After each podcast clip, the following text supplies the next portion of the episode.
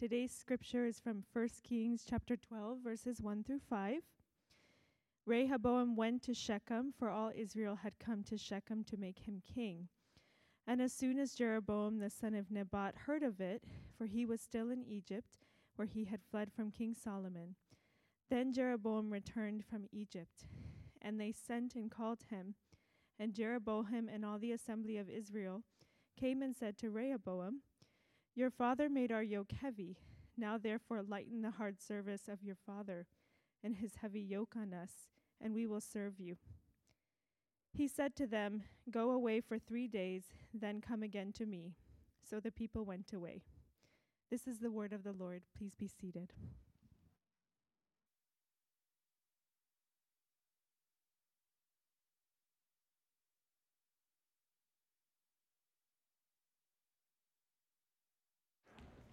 I actually went up and turned my mic off. That's not the move you're supposed to make. So, Jared was kind enough to give me hot sauce before the service. I'm in Tucson and I get hot sauce. Can I get an amen? Amen. I always tell people I'm from Colorado that um, Arizona hot sauce is, or Arizona ketchup is Cholula. So, my name is Tyler Johnson. I am with Redemption Arizona and have been the lead pastor of Redemption Arizona, which is a multi congregational church, uh, for just about since its inception. So it is a delight and a joy uh, to be back with you uh, preaching in the Safford School. I actually love this space. It feels like you're in this really old church with a balcony and the creaking of the chairs. Uh, so I like that, but I like being with you even more. We are finishing up a series um, that we have titled We Want a King, where we're looking in um, the Old Testament at these kings of Saul, David, Solomon, and now today, Rehoboam. And anytime we get at the Old Testament, there's something that's very true. It's a little weird. Am I right? I mean, the Bible, for most of us, the Bible itself can feel awkward um, and weird. And when you start reading it, or probably even when you continue reading it, you're, if you're honest, you're like, I don't even know if I have a clue what this is saying. Well, when you get to the Old Testament, it seems for most of us um, experientially to get even weirder. So, in the Bible, I like to remind myself of this verse in Romans where the Apostle Paul speaks to us about the Hebrew Scriptures, which is the Old Testament, and he says this for whatever was written in former days was written for our instruction, that through endurance and through the encouragement of the scriptures, we might have hope. Now, leave that up there for just a minute. That means, at a very simple level, that scripture is written for us. I think oftentimes we open the Bible and we feel all of this burden to make ourselves understand. Almost like we have to catch up with God. And we can forget or not recognize that actually Scripture was written by God to us. That God cares enough about us to articulate Himself that He writes for us. So even in this weird stuff, the Old Testament Scriptures, what was written in former days, was written for us to instruct us and to develop in us endurance that through the encouragement of the scriptures we might have hope. Now, that word is really a powerful word and a needed word in our world, right? Like hope, when you think about that. Many of us sitting in here as individuals, if we're honest, feel right now like we're hopeless. The rest of us would look around and say the world feels at many points hopeless. Like when we look out at the world and there seems to be this significant moral dissolution, meaning things are just crumbling all around us. And we feel that inside of us, we feel that around us, we feel it in the world, and we're certain when we wake up in the morning, this reality is there's no amount of goodwill, no amount of intelligence that seems sufficient to make a dent in the immense problems that we face. We're a people that need hope, and the scriptures are written to give us hope. And Paul's saying even the Old Testament scriptures are written to give us hope, which means this the scriptures say of themselves that they are actually very functionally relevant. That if we listen to the Word of God and apply it, it actually really can manifest itself positively in our lives, in our families, in our cities, and in the world. So I'm going to pray that right now for us, that the scriptures would give us hope this morning, and then we're going to finish out this series in 1 Kings chapter 12. Father, I just pray um, that we would bring the reality of who we are right now to the reality of who you are. Father, I'm reminded that the only me that you can change is the real me. So I pray that we wouldn't hide from you, uh, that we would bring the truth of our anxieties, uh, the reality of our depression, um, God, and all of our questions to you. And we just say to you, God, would you do what you tell us? Would you give us hope? for you know we need it. In Jesus' name we pray. Amen. So, in this section of First Kings, uh, there's what you guys dealt with last week. There's this big transition from Solomon being this man God chose to build the temple, and Solomon being the man who, in humility, could have asked God for anything. He could have asked him for all kinds of stuff, and he asked him for wisdom. So there's this moment where Solomon in the scriptures is the shining example, and then come chapter 11, which is the chapter before we start, he just absolutely propels into a downfall. And what he propels into a downfall around is fundamentally that he stopped taking God's word seriously. And that's what the Bible, in simple form, calls sin, which we're going to get to in a minute. But there's a, a man, he's a pastor in Brooklyn, New York, and then they have a congregation in Long Island as well. His name's A.R. Bernard, and he pastors a church called the Christian Cultural Center, which means nothing to most of you, but here's where it will mean something. He's Denzel Washington's pastor. You know who he is? So, A.R. Bernard, I love and I love listening to. He's a teacher who um, would always get up on a chalkboard and he'd write on a chalkboard he's a pastor, but he'd write on a chalkboard because that's kind of his style. Well, now they have like this great technology, and there's this board that looks like a blackboard, but he's writing with what would be the equivalent of like an Apple Pencil, and he writes on. And it was this day he was speaking about sin, and he said there's four dimensions of sin, and he wrote up these four dimensions on this chalkboard, and it has stuck with me ever since and been so helpful. And he said this Sin in its four dimensions are this the first dimension is the cosmic dimension of sin, the second one is societal. So sin is cosmic, it's societal. Number three, it's individual. And fourth is, he wrote up, it's ecclesial, which is a weird word that most of us don't understand, but it's basically the word for church. And saying churchial is not grammatically correct. So he wrote ecclesial on the board. Now, First John chapter 2 verses 15 through 17 lay out this reality when it says don't love the world or the things of the world and then it begins to go through and it speaks about the devil the world and the flesh so when you think about the cosmic dimension of sin the, the name you'd put by that is the devil which i understand in this room there are a lot of people like okay we're going to talk about the devil right now for real i mean we're in an educated city the University of Arizona. Now that's questionable, but. Wrong place to say that. I, ha- I had to get it in somewhere. So, we're in an educated city. We're going to honestly talk about the devil. But here's the reality if you're sitting in this room and you look at the world, you have to answer the craziness, the evil, some way. Just last night, five more people were shot in a gay bar and killed in Colorado Springs. Like, what is this if there isn't a reality of good and evil operating in the world? The Bible says that's real. And cosmic sin comes into the world when the Bible says this angel Lucifer didn't heed God's word and recognize God as God, and he rebelled in pride, not heeding God's word, and Lucifer became the devil the intellectual genius C.S. Lewis, which would be recognized by those who call themselves Christians and not, said it was through pride that Lucifer became the devil. But the cosmic reality of sin is operating. This is the reality that when you live in the world, there's something beyond what your eye can see, but what your senses intuit that there really is evil in the world. The cosmic dimension of sin. Then the societal dimension of sin, the Bible says, is actually taking the lies, the cosmic lies that are there, and appropriating, acting on those in society. So now we look and we go, man, the problems we're up against are beyond just you and I changing our individual lives. Like, how are we ever going to change this issue? Politicians campaign on both sides on multiple issues that say the world is just not right. right. We just came out of a midterm election. Are they not saying that?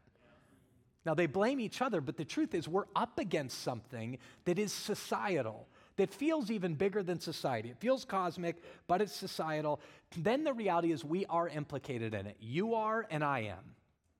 That's the individual reality. That's the way most people think about sin, is just in disobedience or just in a way that you're not doing the things you should do and you're doing a bunch of things that you know you shouldn't do. The individual dimensions of sin. Then, sin is ecclesial. And this is the one that doesn't get talked about as much, but everybody recognizes. Is there sin in the church? Can I get an amen? Yeah. Yes. So there's these four dimensions of sin cosmic, societal, individual, and ecclesial. Now you see this all throughout First Kings. This reality of a people called by God's name to embody who God is to the world. That's what the nation of Israel was meant to be. And God just said, just follow me. But this whole series starts because they go, you know what? We're watching what all these people are doing around us, and we want a king just like the other nations. That's the way the whole series starts. And if you follow these first and second Kings, you begin to watch, and the reality is the world flourishes. The nation of Israel flourishes, and things flourish when they heed God's word. When they don't, things crumble. And that's right where we are to end this series is things crumbling in the nation of Israel. But here's the truth. In this complex system of sin, sin, if we want to understand it at its baseline core level, is this sin is always, at the core, sin is always a dismissal and disregard for God's word.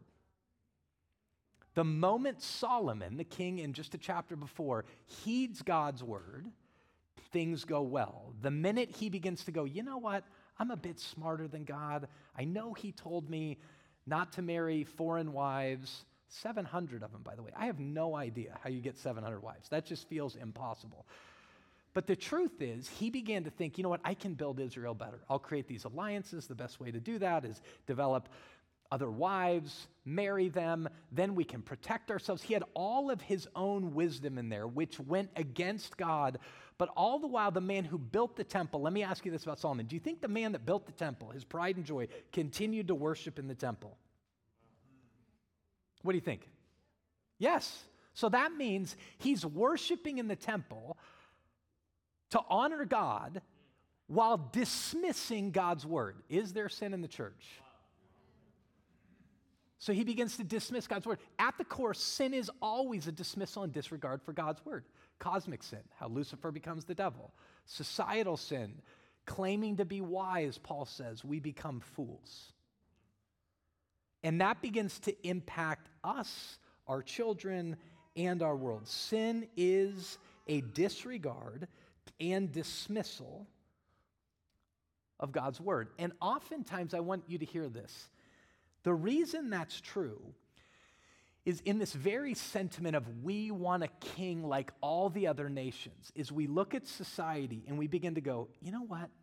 At the core, us listening to God, us doing what God says, feels like it's totally outside of our control. Like we're really just going to listen to God, leave Egypt, parting of the Red Sea, and just wait on Him for food? Like, we're honestly going to do that. We're honestly going to believe that God's saying, don't marry foreign wives, which makes us susceptible to all the pressure and danger of these nations invading us. We're just going to trust Him in that? We would far rather be in control. We want a king like all the other nations. The core of that is what we're always grasping after. At the core, the dismissal of God's word really is a dismissal of, I don't trust faith. I don't really believe this is going to make its way to a functional life.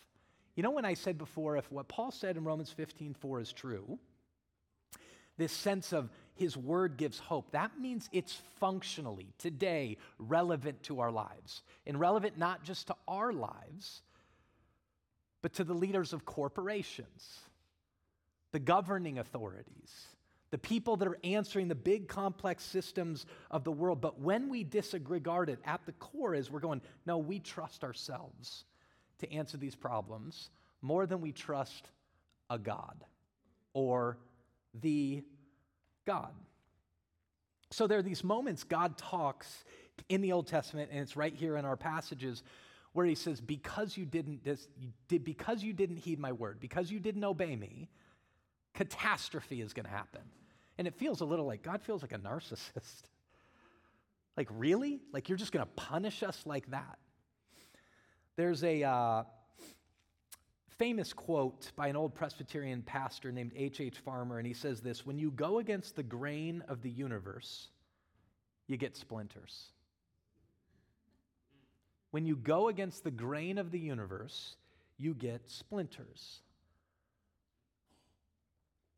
The ancient Holy Scriptures in the Bible, in the, the author of the book of Hebrews says this about the world specifically about Jesus. He says that he sustains the world. He spoke, his word spoke into existence.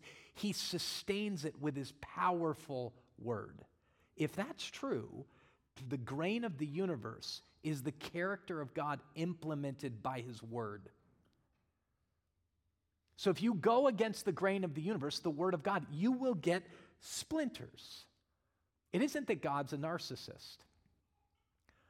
Eight days ago, my wife was in Tucson with my youngest daughter who just started playing club soccer.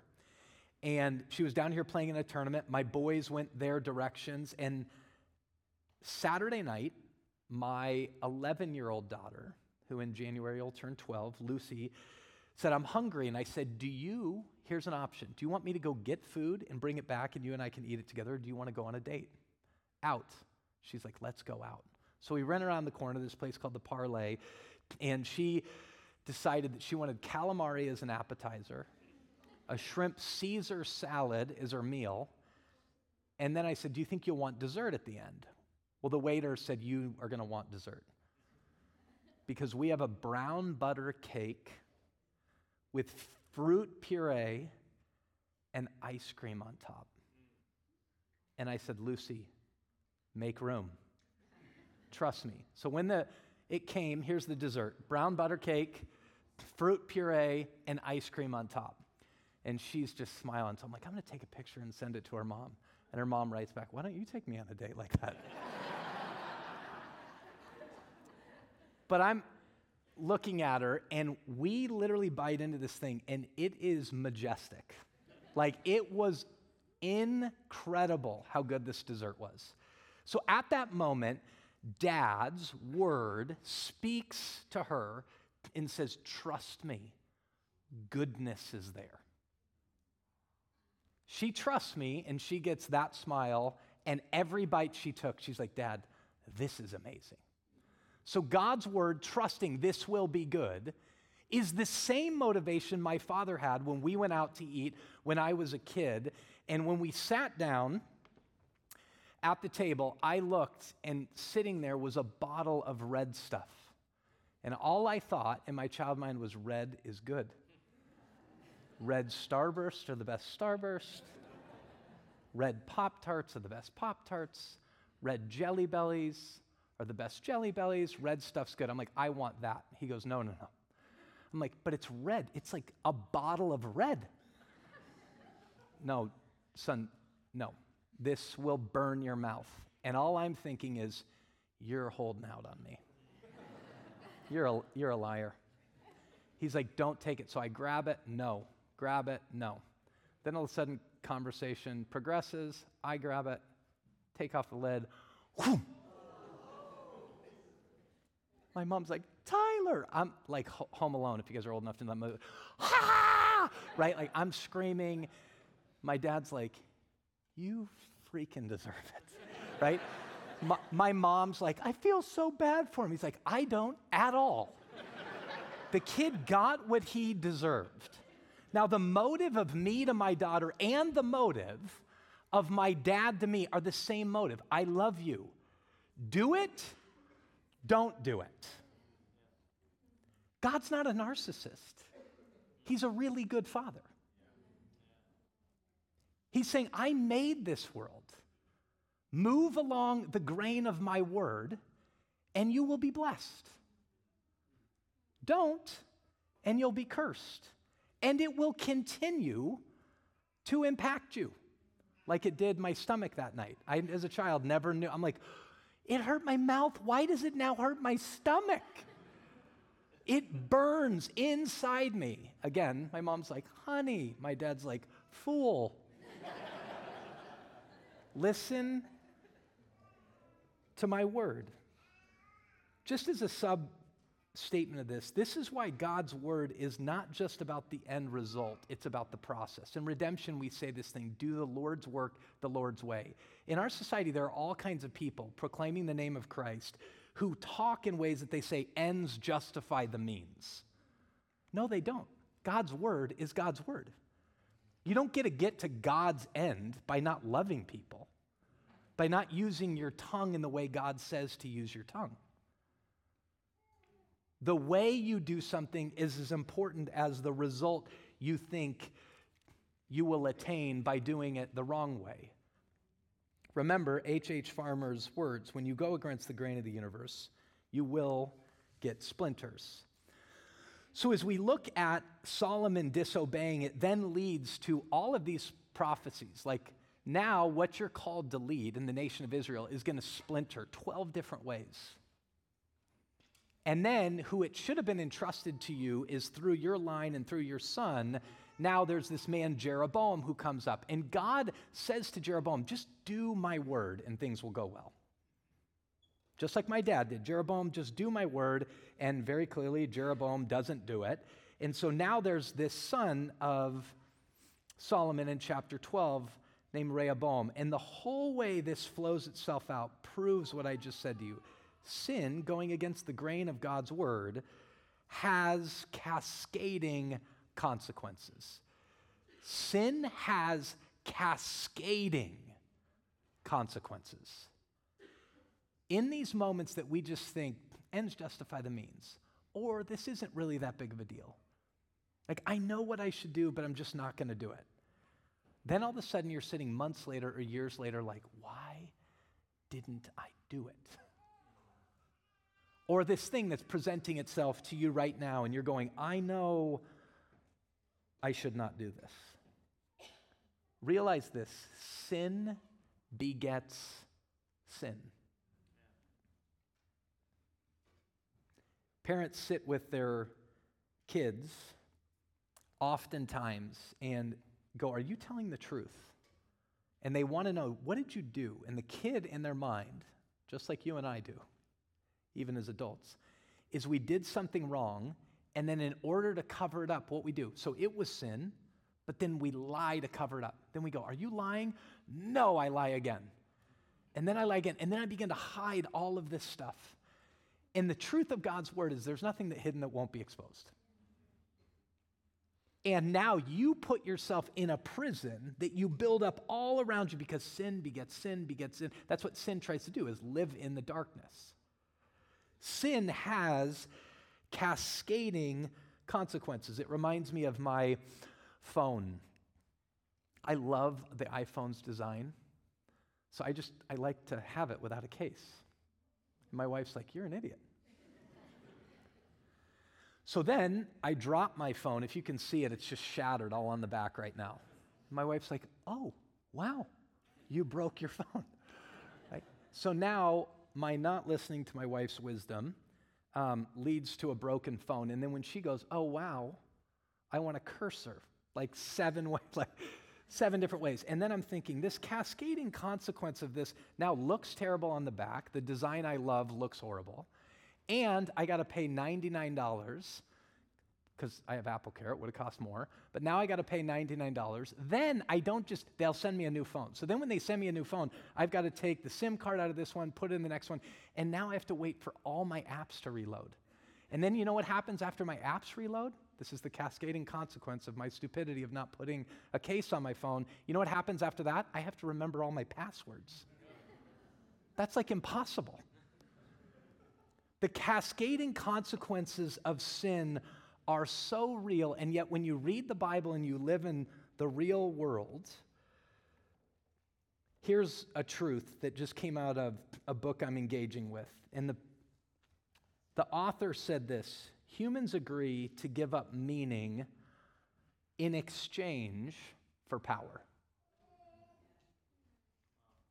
Humans agree to give up meaning, you could put in faith, in exchange and here's actually what the author says for the perceived sense of power. That's sin at its core, is us exchanging the Word of God for, for a perceived sense of power. But here's what's amazing in this passage there's this moment where Rehoboam takes over.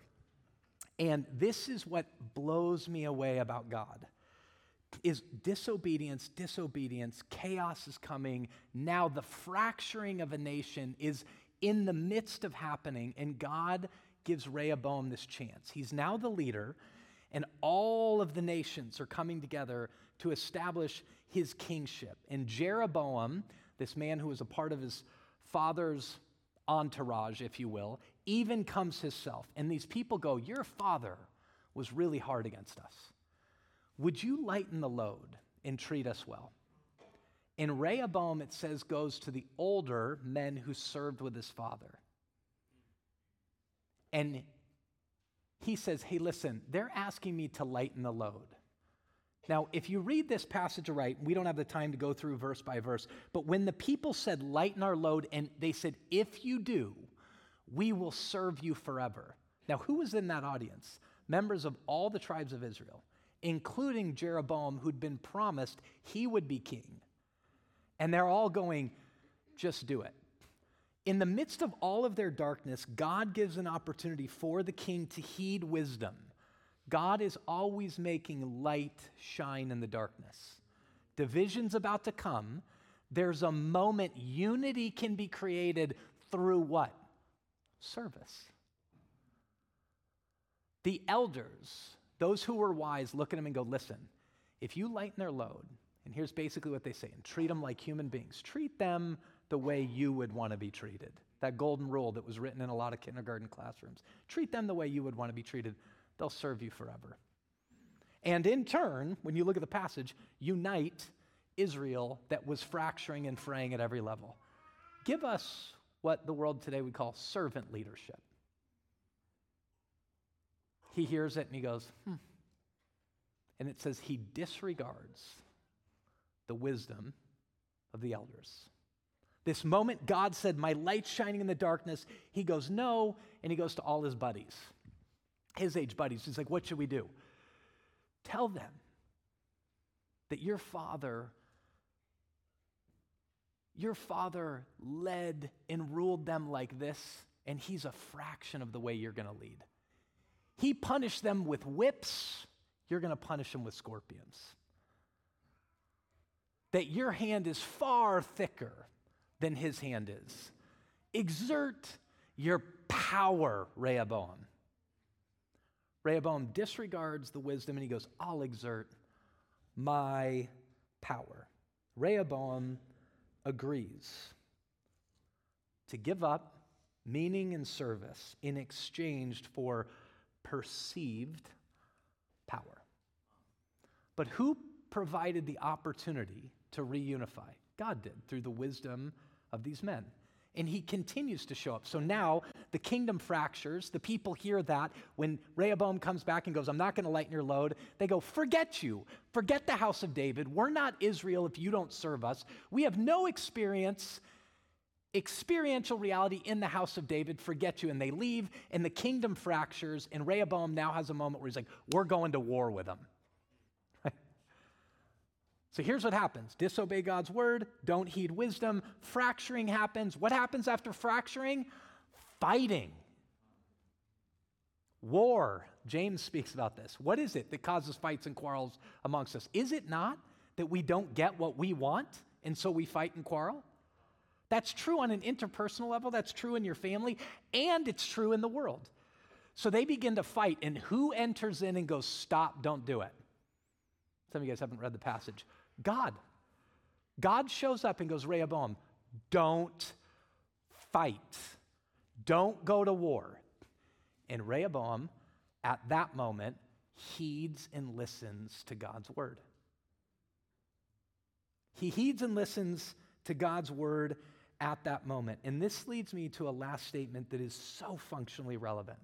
A simple act of obedience is the way to create a tsunami of restoration. When we look at the problems in a world, or you look at the problems in your family, the problems in your relationships, and you go, I don't even know, it's so massive, the mountain's so huge, it seems impossible. Here's what God's saying to you take a simple act of obedience.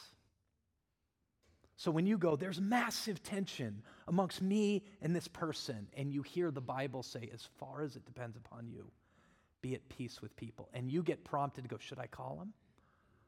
Here's what God would be saying call him. And all of your human rationality is going to go, it will do nothing. It couldn't do anything. And God's saying, try it. A simple act of obedience is the way to create a tsunami of restoration. Simple acts of obedience lead to a harvest of righteousness where what we consider small acts of disobedience lead to what does the Bible say? Darkness, destruction, death, division. But simple acts like treat them the way you want to be treated, love your neighbor as yourself. Sin has cascading consequence, simple acts of obedience have an opportunity to create tsunamis, tsunamis of restoration. Remember in the Bible, and maybe you don't, these moments when we look at situations and we go, this is impossible. And Jesus says, You're right. With man, parentheses, exchanging meaning for a perceived sense of power. Humanly speaking, you're right. Impossible. Those of you who grew up in Sunday school, fill this in for me. But with God, all things are possible. If God's upholding the universe by the word of his power, heeding his word has power. God's word is perfect, it's pure, and it's powerful. A people who simply believe that and are willing to be looked foolish by the world because we believe what Paul said what Paul said to the Corinthians was this the weakness of God is stronger than human strength, and the foolishness of God is wiser than human wisdom. So we heed his word. The very thing so many of these kings didn't do, and the nation of Israel didn't do when they said, We want a king like all the other nations. Might we be a people? Might you be an individual who says, I'm not going to heed the wisdom of the nations or those around us. I'm going to heed the wisdom of God. I'm going to go along the grain of the universe, not against it. Let's pray. Father, we pray as we end this series that we would be a people who heed your word.